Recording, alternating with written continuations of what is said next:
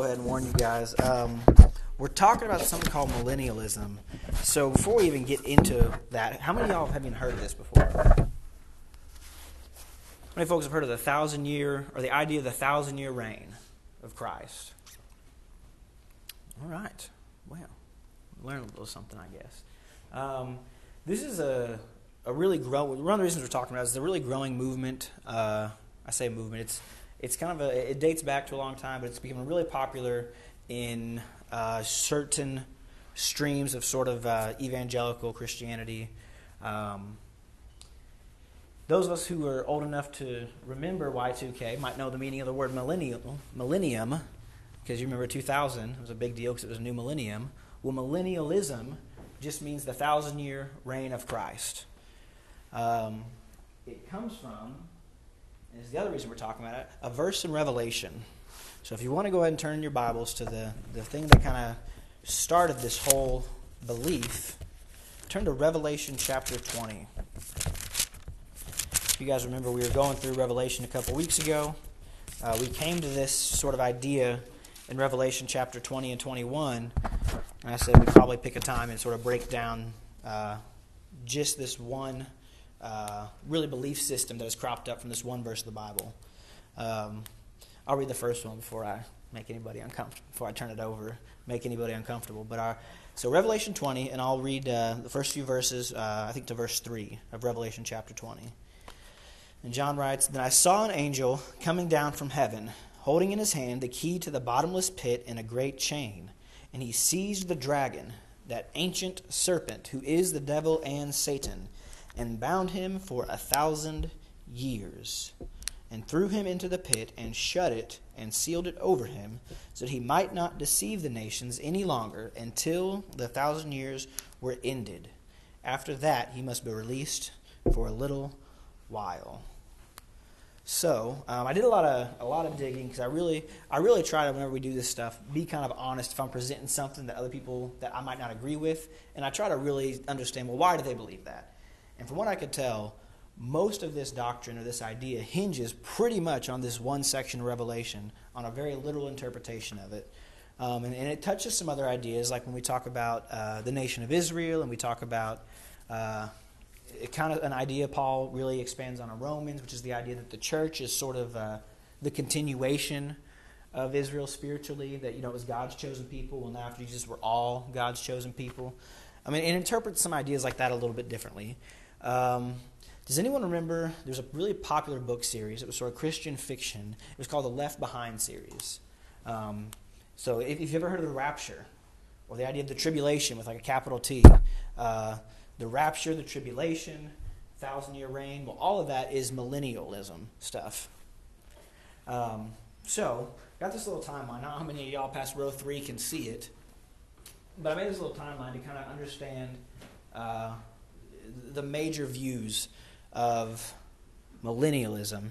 There's really three, and uh, one of them will sound more familiar to us than the others. But the first one is called premillennialism.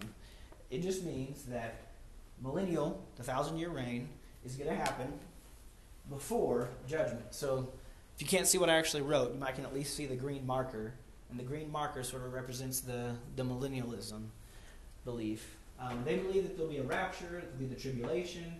Um, like I said, if you remember the Left Behind books that were super popular, that's kind of what those were about. They were a fictionalization of these events and this belief system. Um, so that is called premillennialism. Postmillennialism is a little bit different, um, and when we start digging into what it is deeper, um, it's really similar, but it's this idea that. Uh,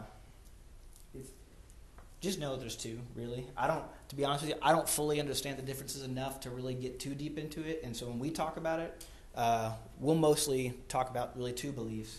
But just know that there's premillennialism, postmillennialism, and then what would be largely the view of not just the churches of Christ, but really the the view of Christianity as a whole for the most part of the history of the church, and that is amillennialism which just means not a thousand years. We would believe that Jesus came, and since Jesus, there has been his symbolic reign of Jesus on earth. Um, we get this idea from scriptures where he tells the disciples the kingdom is at hand. Many times they, when they would say at hand, they mean like right now. Um, he, he, said, you know, the kingdom is within you. He said, uh, there are some who are there are some uh, who will not who will not die until my kingdom returns in uh, full glory. Familiar with those phrases, that's where we get the idea that well, we're living in the millennium, the symbolic millennium. We're living in the period of time where Jesus is reigning. That Jesus is his kingdom is now. We are the kingdom of God. And we'll talk about why we believe that and what exactly that means in terms of theology and scripture and all that jazz and why we get that belief. Uh, but we will mainly be contrasting that with this top one. And that is the idea that, so Jesus came, which we all agree with. That's why the cross is on all the timelines. Everybody agrees Jesus came. Um, and they believe that there's a, a fixed period of time, and then there's the rapture. If you've ever heard of this idea of the rapture, it's the idea that Christians will all go first and they'll just vanish, and everyone will be gone. And then there will be a period of time called the tribulation. And again, a lot of this hinges on very literal interpretations of certain sections of Revelation, which we kind of covered a couple weeks ago.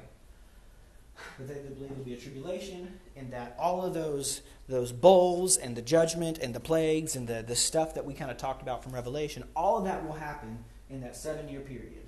Um, but and you know they disagree on how long the tribulation is. Some of them say seven, some say three years, others say a longer period of time.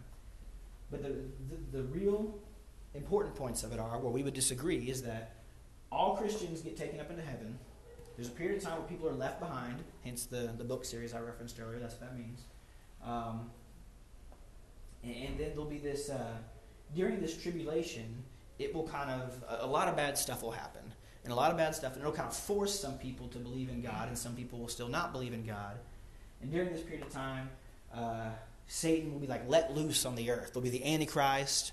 That's it. Anytime you've heard someone talk about believing that uh, one individual is the Antichrist, or the Antichrist is a specific person alive right now, they probably believe this. So we might not have heard, uh, we might not have heard them call it millennialism. That this doctrine, I'm telling you, this is super popular, especially today, right now in Western Christianity. Um, it's very, it's very flashy.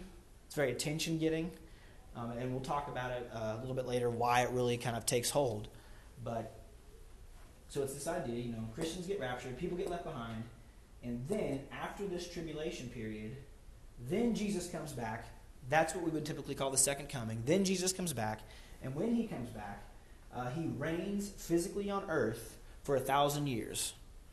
And then, after this thousand year reign of, of paradise and happiness, because, if you remember from Revelation, what we just read, in Revelation 20, verse 2, it says, uh, And he seized the dragon, that ancient serpent who is the devil and Satan, and bound him for a thousand years. So they link this to other ideas where Jesus talks about conquering and reigning in his kingdom. And they say, oh, so Jesus' kingdom will be during that thousand year period in which uh, the devil is bound up.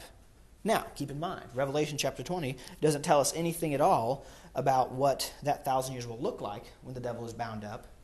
It, it does go on in chapter, uh, in chapter 20 to talk a little bit about, uh, you know, thrones and different other imagery and onto some different ideas but it doesn't really say what that thousand years will look like. They kind of make the assumption that that is linked to this idea of Jesus' kingdom. And then, after all of that that we've talked about, then there is judgment, final judgment. This mark does not work. Um, so that is really um, the crux of it. That's probably the, the most critical part. Is this idea that Christians are taken up into heaven first, a bunch of stuff happens. Jesus comes down just by himself. We're still in heaven, I guess. And then, after all that period of time, we are judged. So, um, that is somewhat covers our first question. And like I said, this is a lot of stuff that is pretty different from what the traditional views of the Church of Christ has been, as well as other branches of Christianity, which is pretty simple. Uh, Jesus died. Then he rose again.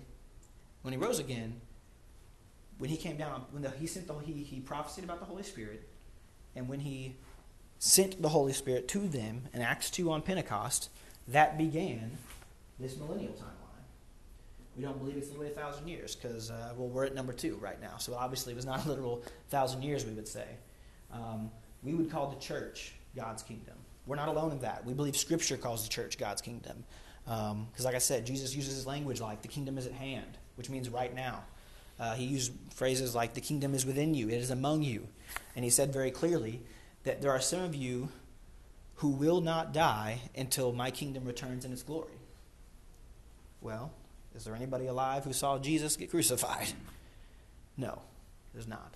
Um, so, that, in a very quick nutshell, is the whole idea of millennialism. And like I said, if you've heard anybody talk about the rapture or talk about naming an individual, like a, a current living person as the Antichrist, um, this is often associated with predicting the end times. People who think they know when Jesus is coming back. This is very, almost always intertwined with that. So that's why it's really that's why it's really popular. Truthfully, to me, that would be my guess. Is that it's it's almost always with a, a predictive theology. Um, Jonestown is probably for a lot of the parents. If you remember Jonestown, that was his big thing. Is he the end was coming, and so they were all going to kill themselves, so they didn't have to live through the tribulation. Um, if you don't know about that, look that up. It's really weird. Um, so, big question that we would ask, you know, does the Bible support millennialism or a millennialist view? So, the first, uh, well, I, I, I want to start by saying this. There are, we've talked about this. There are some scriptures that if uh, you want to say, John, you know, take. Uh, trying to think of a great example. Okay. Something that was kind of jokingly controversial here when I first started uh, was we talked about on Wednesday nights the, the miracle that Jesus performed at the wedding where he turned the water into wine. We know right now, even in the churches of Christ, there's a big, I would call it a big divide because I'm from a big city, so I know a lot more liberal churches. Maybe you guys, everyone around here is in agreement on it. Uh, but I would say there's a pretty big divide in Christians who think because Jesus performed miracles and turned water into wine, because there was wine at the Last Supper, Christians can drink some alcohol, but not get drunk, which is that part clearly in the Bible, right? Um, there are some who would say no, Scripture says don't drink anything at all. You can think that, and I can think the other, and we can both think the other is going to heaven, right? Like we can, there are things we can disagree on on what certain verses mean, and we can still sort of have fellowship. I would, I like to think.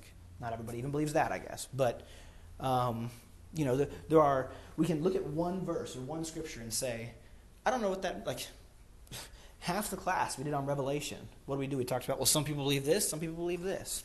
Most of Revelation, you could say, well, I think it means this, I think it's about this person, and I think it's in this period of time, and I could say, I don't think it's about that, and we're okay.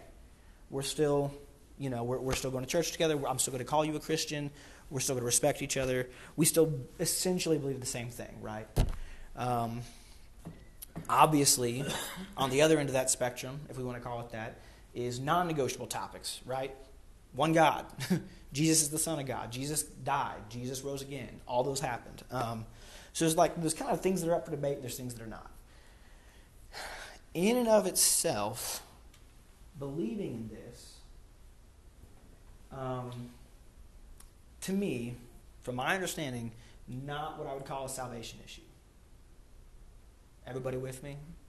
Like if I want to say Revelation's symbolic, and you want to say, no, it's literal, and I know when the second coming is going to happen, all this and this and this, okay, that's fine. Not a big deal. But the reason I wanted to talk about it is because a lot of the people who believe this sometimes have some other beliefs and they attach to it some other concepts that we would say, hold on, we need to talk about that. Does that make sense? So, in and of itself, it's not really hugely problematic. If you want to believe parts of Revelation are literal, that's fine totally, I'm, I'm not going to have an issue with you. But what we're going to talk about is, uh, and, and, what we're going to spend most of our time talking about, and, and why we might talk about it next week, is we will talk about things I've called problematic theologies associated with this belief system. Um, I would. Uh, I had an illustration here and I didn't write it down, so I forgot it. So I'm, I'm struggling to remember what I was going to say. But essentially, it's just the idea that you know there, there are, there's some flexibility in views, but uh,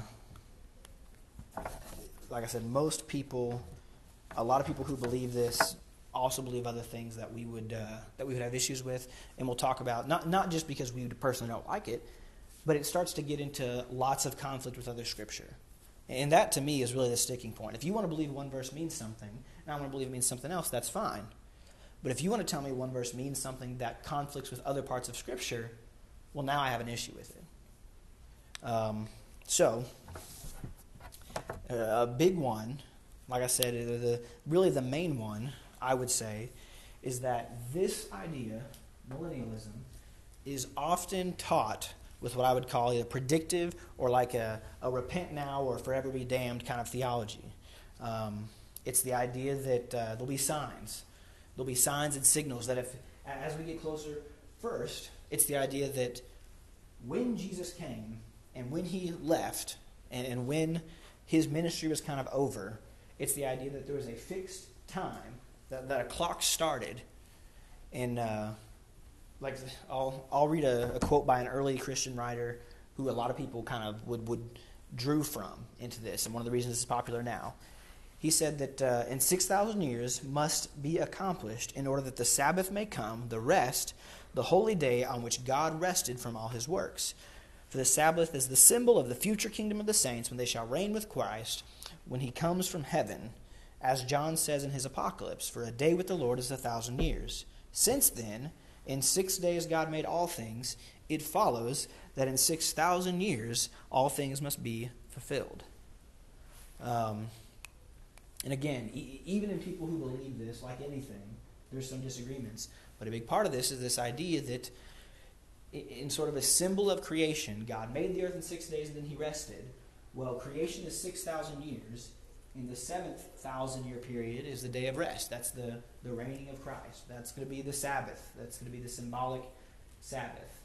So, for starters, uh, those of you who are Bible scholars, might realize we're, we're coming up on that 6,000 year timeline. Um, we, you know, I, I, don't remember the exact dates, but the idea is that before Jesus, from the giving of the law, was about 4,000 years in the Old Testament. Well, we're at 2021 years since Jesus. So that, that's why this was a big, it's a big deal. We're getting into that timeline. Um, but they would also point at uh, another scripture so if someone could read for me First Thessalonians, we'll flip to another part of the Bible. First Thessalonians from chapter 5.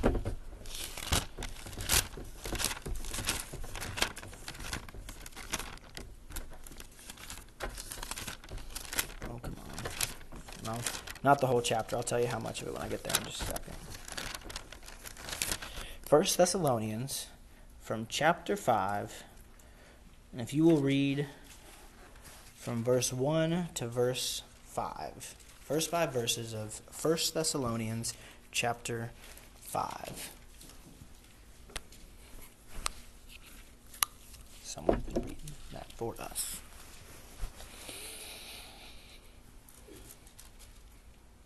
Now concerning times and seasons, brethren, there is no need to write to you, for you yourself know accurately that the day of the Lord is come as a thief in the night, when, when they are saying peace and safety, and sudden, suddenly destruction comes upon them, as birth pains upon a woman with child, and they shall not, they shall not by any means escape. But you, brethren, are not in darkness, but the day should come upon you as a thief. For all of you are children of light and children of the day, and are not of the night nor of the darkness. So, I've got kind of a discussion question in the sense that there's not really a right answer to this one or a wrong answer. Um, just if we just kind of read those five verses there, um, what what does Paul mean, or what do you think he's he's saying we are when he says we're children of the light?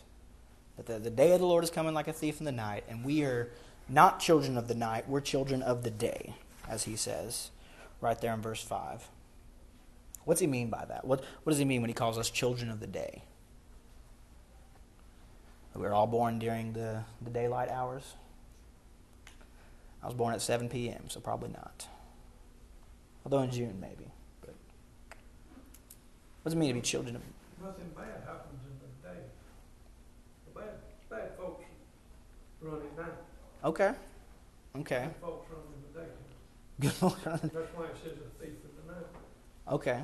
So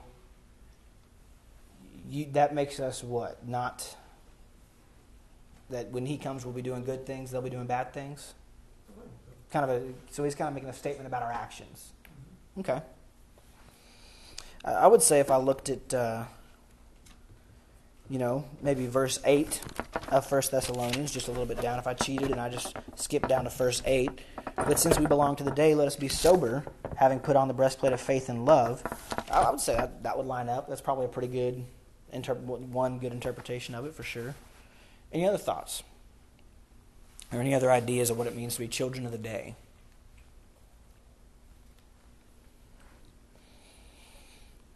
Would anyone suggest from reading this that it means we will know when that day is going to come? That when he says it comes like a thief in the night, we're children of the day, so we'll know when the thief is going to come. Probably not. I would bet most of us would probably say it's a bit of a stretch. Well, and um, like I said, I do my best to present these kind of beliefs honestly. Most of this belief hinges on Revelation 20. Um, on the board. But a big part of it is a interpretation of this verse right here. Um, this idea that, well, Paul calls us children of the day, so we will have some knowledge of when Christ is going to come. They combine that with Jesus talking about uh, signs of the end of the age. I think that's in Matthew 28.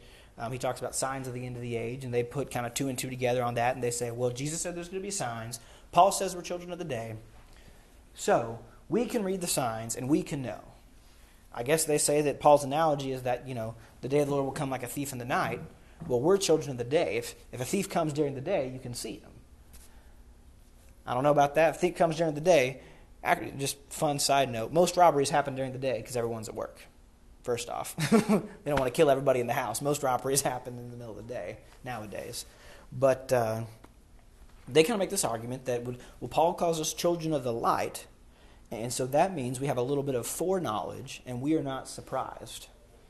So remember when I said some interpretations, I can say, you know, you believe what you believe, and I'll believe what I believe. What might be wrong with this idea that we can know? Well, one thing Jesus himself don't know. Bingo. Let's. We got about three. If uh, I'll make this quick, but if I, I need three people to read a, if you just read one verse for me. Who wants to read Matthew twenty four forty two?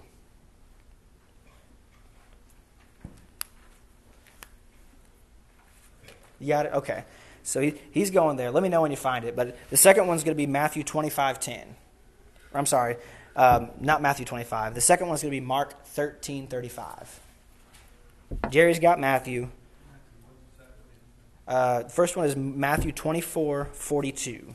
And if someone could get Mark 13 35, if we can get a second reader. You got Mark? Oh, you got Mark? Okay. I'll give you Luke since you put your hand up. So Claudette's going to get Mark. uh, Walker, you get Luke 12 39, if you could for me. So, Jerry, if you got it, go ahead and read Matthew 24 42. Watch therefore, for you do not know what hour your Lord is Okay.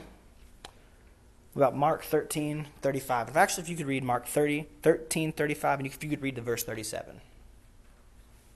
Watch ye therefore, for you know not when the master of the house cometh, at even, or at midnight, or at the cock crowing, or in the morning. Okay. And Walker, if you could read Luke 12 39, and if you could read 39 and 40. But understand this, if the owner of the house had known at what hour the thief was coming, he would not have let his house be broken into.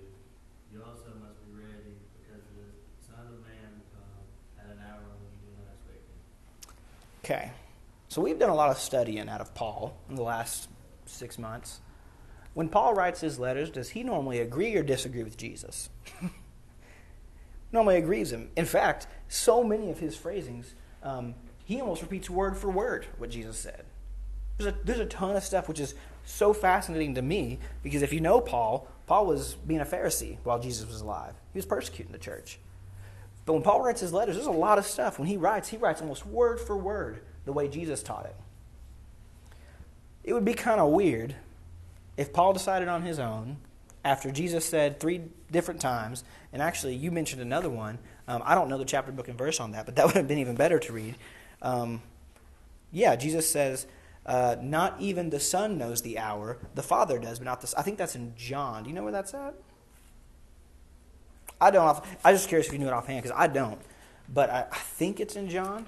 But I, Jesus says something along the lines of, you know, for not even the Son knows, the Father knows.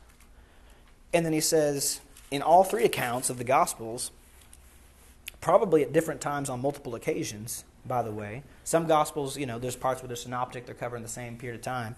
Uh, not all of those that we read were necessarily the same sermon or the same teaching. So, at least multiple occasions, Jesus said, No man knows the hour. Um, and, and in one parable, of course, he says, If the thief knew, he would be at home. It would be kind of strange, in direct contradiction to the words of Jesus, for Paul to go out on his own and say, Actually, because we're children of the day, we're going to know.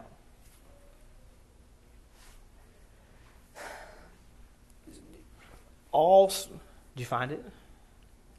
Is it Matthew twenty-four, thirty-six?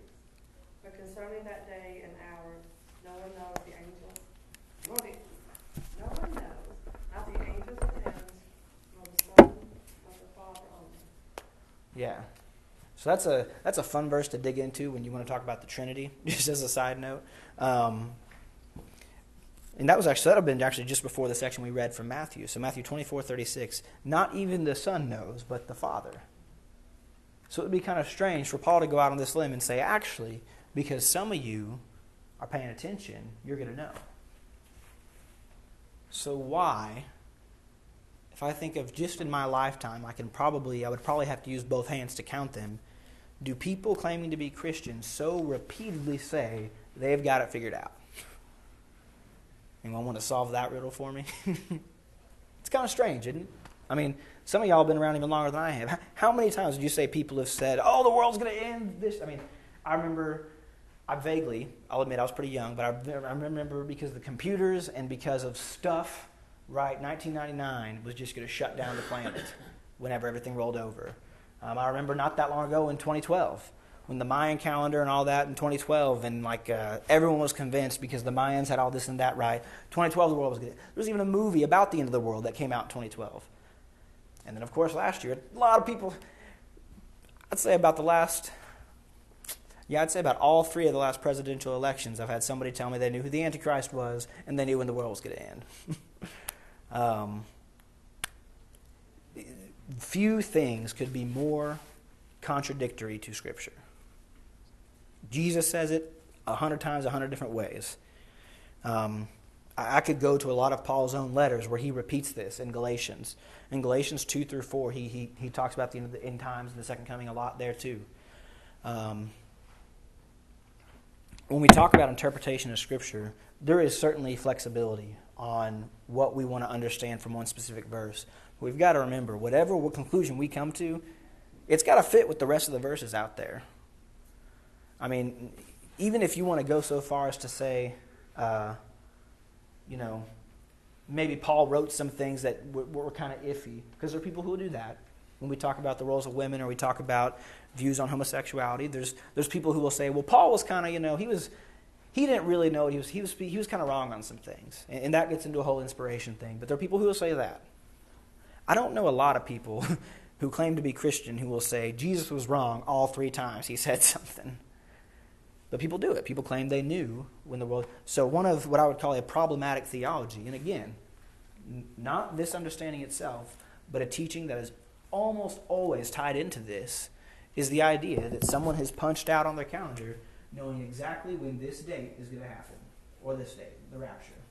Everybody's going back, and they've got it figured out that there's going to be the tribulation, and they've got it figured out who the Antichrist is going to be, and they've got it figured out that this is what it means about these signs of the end of the age. That is absolutely. If you want to believe the thousand year reign is literal, no problem. That's fine with me. You want to tell me you know when Jesus is coming back? I got some problems with that scripturally. It is, you, you could not be more in direct opposition to what Scripture says on the topic, unfortunately.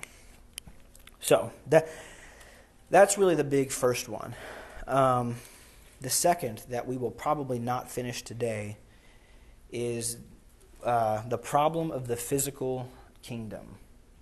Um, this is you can go all throughout Christianity and the history, of Christianity and, and find different people who have different perspectives on the relationship between the church, like the, the body of believers after Jesus, and Israel. Israel, the chosen people of God under the old law. Right? Israel, chosen people of God under the old law, Old Testament, Old Covenant. We've been talking a lot about that lately. And the church, sort of the body of Christians now, universal, all alive today. Um, you can find a lot of people all throughout history, all alive today, who, who will talk about how those are related or maybe not related at all, uh, and differing views on that. And for the most part, again, for the most part, you can have a lot of different views that don't necessarily conflict with Scripture.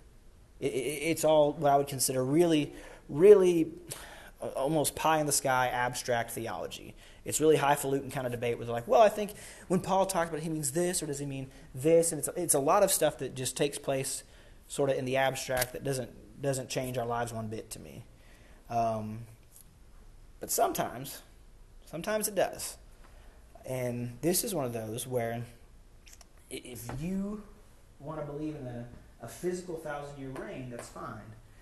But a lot of times, is another one of those teachings, it is often taught in, in line with uh, a, Christian responsibility to the physical nation of Israel. I don't know if anybody's heard of that before, too. That gets, it's not necessarily a hot button topic right now. Uh, they call it Zionism or Zionist. Um, it's it uh, it seems like it's kind of on a cycle every few years. Sometimes because of hot button topic, sometimes it's not. Um, but it's this idea, it's this very political idea that Christians have a responsibility today. Christians today have a responsibility to protect and support, without question and with our money, oftentimes, and we're talking politics here, uh, the nation of Israel. And, and if you just want to say politically you support the nation of Israel, that's fine with me. Again, like I said, flexibility, freedom of views, I'm not going to condemn somebody for that. But if you want to tell me you scripturally think that Christians have a responsibility to Israel, we've got a problem. Because if I'm looking around here, I'm willing to bet. Uh, does anyone happen to know if by blood, not necessarily their faith, but by blood or ethnicity, they're Jewish? I have some extended members of my family that I would consider family that are. Um, my nose is just bigger because I broke it when I was younger, personally. But so no one here is Jewish that they know of. Okay, so all of us would have a problem with a physical interpretation of the nation of Israel, because from what I understand from Scripture, any belief in Israel continuing to be a physical nation is kind of tied to the idea of a, a physical people. like if, if you're going to believe in a physical reign and a physical kingdom, and His kingdom is going to be literal and real on earth, and it's and it's and like I said, when they talk when they start talking about the rapture and tribulation, it's it's uh, almost always tied to this idea of the Holy Land. It's going to take place in the Holy Land. It's going to be in the Holy Land. It's going to be over there. That's why we got to support it and protect it and all this and that. Because if we don't, we're not doing our job as Christians. In Romans, repeatedly, like so in so many different places that I didn't write it down because you really got to read from about Romans 1 to about Romans 8 to get the full picture. But repeatedly in Romans, Jesus expands, again, he quotes Jesus, he references the teachings of Jesus, and he expands on this idea of how the chosen people of God are not just Jews anymore. They're not. It, it, now it's open to everyone. Now the covenant's been opened to all. The Messiah has fulfilled the law. Now the covenant's been opened up to anyone. It's now perfect. We talked about it just last week, the whole old law, new law thing. Israel cannot be both spiritual and physical anymore. Either you believe that when Jesus was the Messiah and he fulfilled the law, he opened that up to everybody, and now all of us are the chosen people of God, and therefore we don't have to live in the Middle East to worship God anymore. Or you reject Jesus as the Messiah, you reject him as fulfilling the law, and you still believe that the only chosen people of God are the Jews, and the converts to Judaism are the Israelites, and they all pretty much need to be in the Holy Land. You, can't really have it both ways, if that makes sense. You can't sit here and say the covenant's open to everyone, so all of us Gentiles in here can be Christians, but we still have an like when he talks about the kingdom or the, the you know his nation, we still think it's the geopolitical entity in the Middle East right now. you kind of got to go one way or the other. Does that make sense? But when people take this view, they kind of pick and choose. And, and we'll, uh, we, we might talk more about that one next week. Um, but I, I guess just to go quickly, come with me to Galatians 6.16.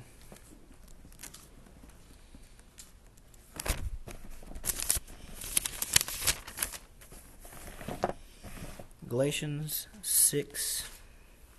You guys did a, re- a lot of reading, so I'll, uh, I'll take my call my own number here again. But uh, Galatians 6:16 and and as for all who walk by this rule, peace and mercy be upon them and upon the Israel of God.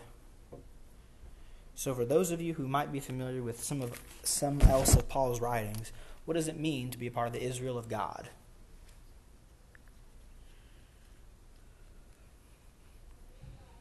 I guess I'll give a hint and I'll read 15, which just comes right before 16. For neither circumcision counts for anything, nor uncircumcision, but a new creation. So, what is he saying it means to be a part of the Israel of God? In fifteen, it goes on, the new people of God had, was made, and then in sixteen it says into all of God's people. So I would think it's just talking about that, everyone that's God's people. Everyone. So, it's not a matter of whether you're circumcised or uncircumcised, but are you a new creation? That's the Israel of God. Um, if we look at, uh, I'll read, I'll re- we'll look at one more since we've got some time here still. Turn me to 1 Peter 2, verse 9.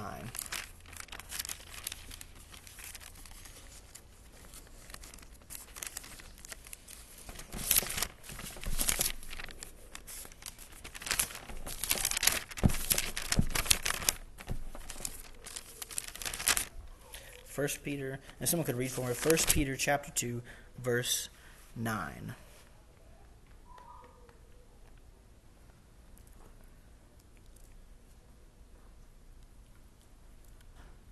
First epistle of Peter, chapter two. But you are a chosen people, a royal priesthood, a holy nation, a special people, that you may proclaim the perfection of him who calls you out, out of darkness into his marvelous light. Thank you. Who is the you in all that? Who is Peter writing to? If we kind of, I mean, you can even cheat. Look over at First Peter one.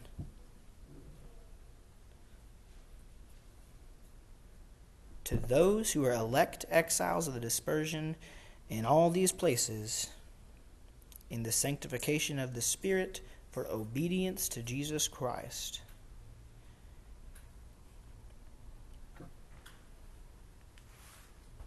All of you are a chosen race, a royal priesthood, a holy nation, a people for his own possession. Either being an Israelite matters or it doesn't. And we would say, hopefully, since as we detected earlier, none of us are ethnically Jewish, um, it's been open to all. The covenant is open to all. We're all the royal priesthood. We're all the chosen race. Not from circumcision or uncircumcision, but the new creation on, on basis of our obedience to God. When Paul's talking in Romans, he talks on and on about it's our faith, not our, our blood, that makes us people of God anymore. And actually, and again, this is this is getting deep too, but he even says actually it's it's always been by faith, um, not by blood, that makes you a people of God. So, like I said, to, to believe in a, a physical kingdom is kind of to believe in the continuation of the, the physical covenant and the physical holy land and the physical people who belong to that kingdom. Um, you, you can't you can't say I believe in a physical. I believe because we we believe as part of this symbolic reign, we also believe Jesus is a, was a a uh, spiritual king. He was a king in the spiritual sense. He was he was both the lion and the lamb, right? He was lion in that he was king, but he was the lamb and he was the sacrifice. When Jesus came to earth, he didn't come as a you know a, a warmongering who was going to fight off and throw all the people out of the Holy Land like some of the Jews thought. He came in on a donkey, on palm trees, right? And he died. So we, we believe Jesus reigns. Jesus is king. He's exalted through us. through us doing this, worshiping Him, through, through being His kingdom. He says, I am the vine, you are the branches. We believe Jesus was a spiritual king with a spiritual kingdom. And like all kingdoms, it has to have a people. And we believe that that, that spiritual people is us. But you, but you can't take the, the symbolic route or the spiritual route when it fits and the, the physical route when it fits. But oftentimes, this is, this is taught with the idea of a belief and a support of physical Israel. Um, it is 10 till. I'm not sure how much more of these I want to get into, but is there any questions about that so far? Does uh, Israel actually believe in? Like what? It, like the I mean, Country, or what do you they mean? don't go to the Holy Bible. Oh, well, and and that's the whole issue too. Is that's that's probably what confuses me the most about all this is the the Israelites who are the Israelites of the Old Testament are not the same people who live in Israel today.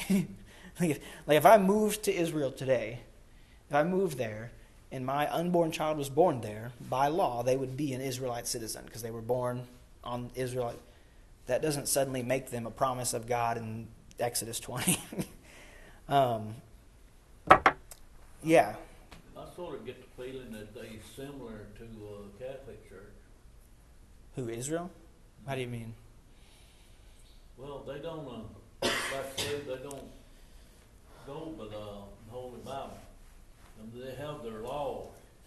They have their own law. Yeah, The- like Israel, the Like country. Pope, they got their own laws Yeah. it comes to baptism and stuff like that. Yeah. Really, the closest thing to the Israel of the Old Testament would be people who are Jewish today. Would be the Jewish people of today, not not the physical people that exist within the geopolitical boundaries of Israel. But it, the closest thing to it would really just be Jews wherever today. And that's why I say there are there are some people who reject Jesus as the Messiah. They reject that he came. They reject that he started a kingdom. And they reject that the covenant has been opened to all who are not Jews. Those people exist. They're called Jews. they, have a whole, they have a whole system of beliefs that are kind of different than ours. But if you accept that Jesus was the Messiah of the Old Testament, and you accept that he fulfilled the law, and you accept that he opened the covenant to all and not just the blood race, you can't then say, oh, but his kingdom is going to come back and be physical. All that other stuff is mean, meant one thing, but this one very narrow aspect of it is, is physical. I think a lot of the, your, your uh, religion, as far as Israel go, they're pushed on the people.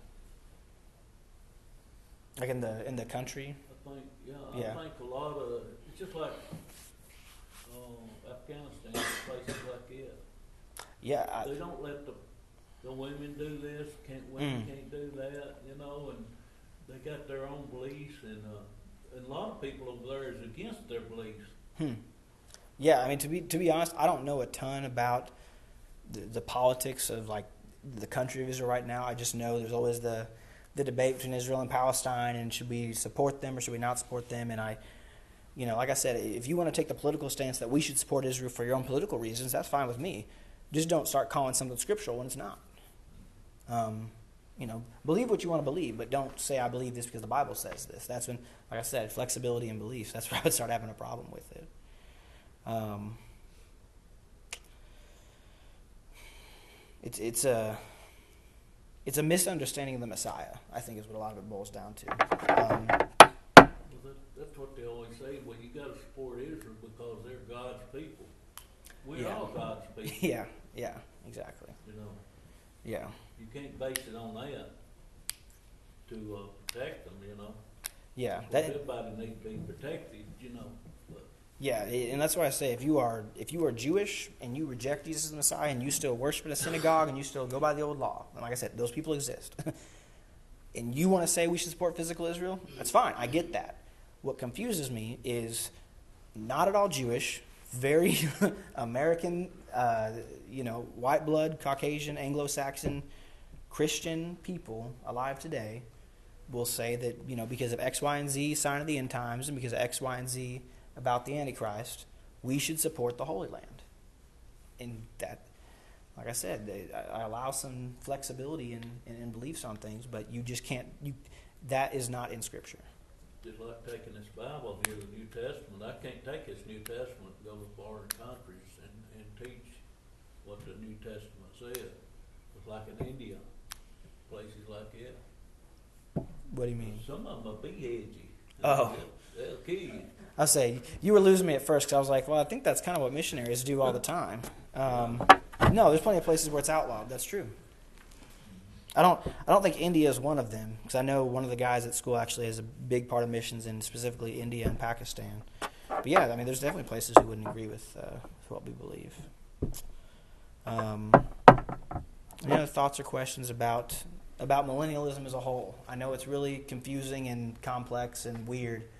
Um, and if you haven't heard of it at all, it you know, I guess maybe you just learned a little something today. But I, I promise you, if you get out there and you talk to people, they'll they'll talk about some of the they'll talk around it, if you know what I mean. You, you can hear reference to it, and it's It's no more weird than what some people That's a- teach it's a good point. the world.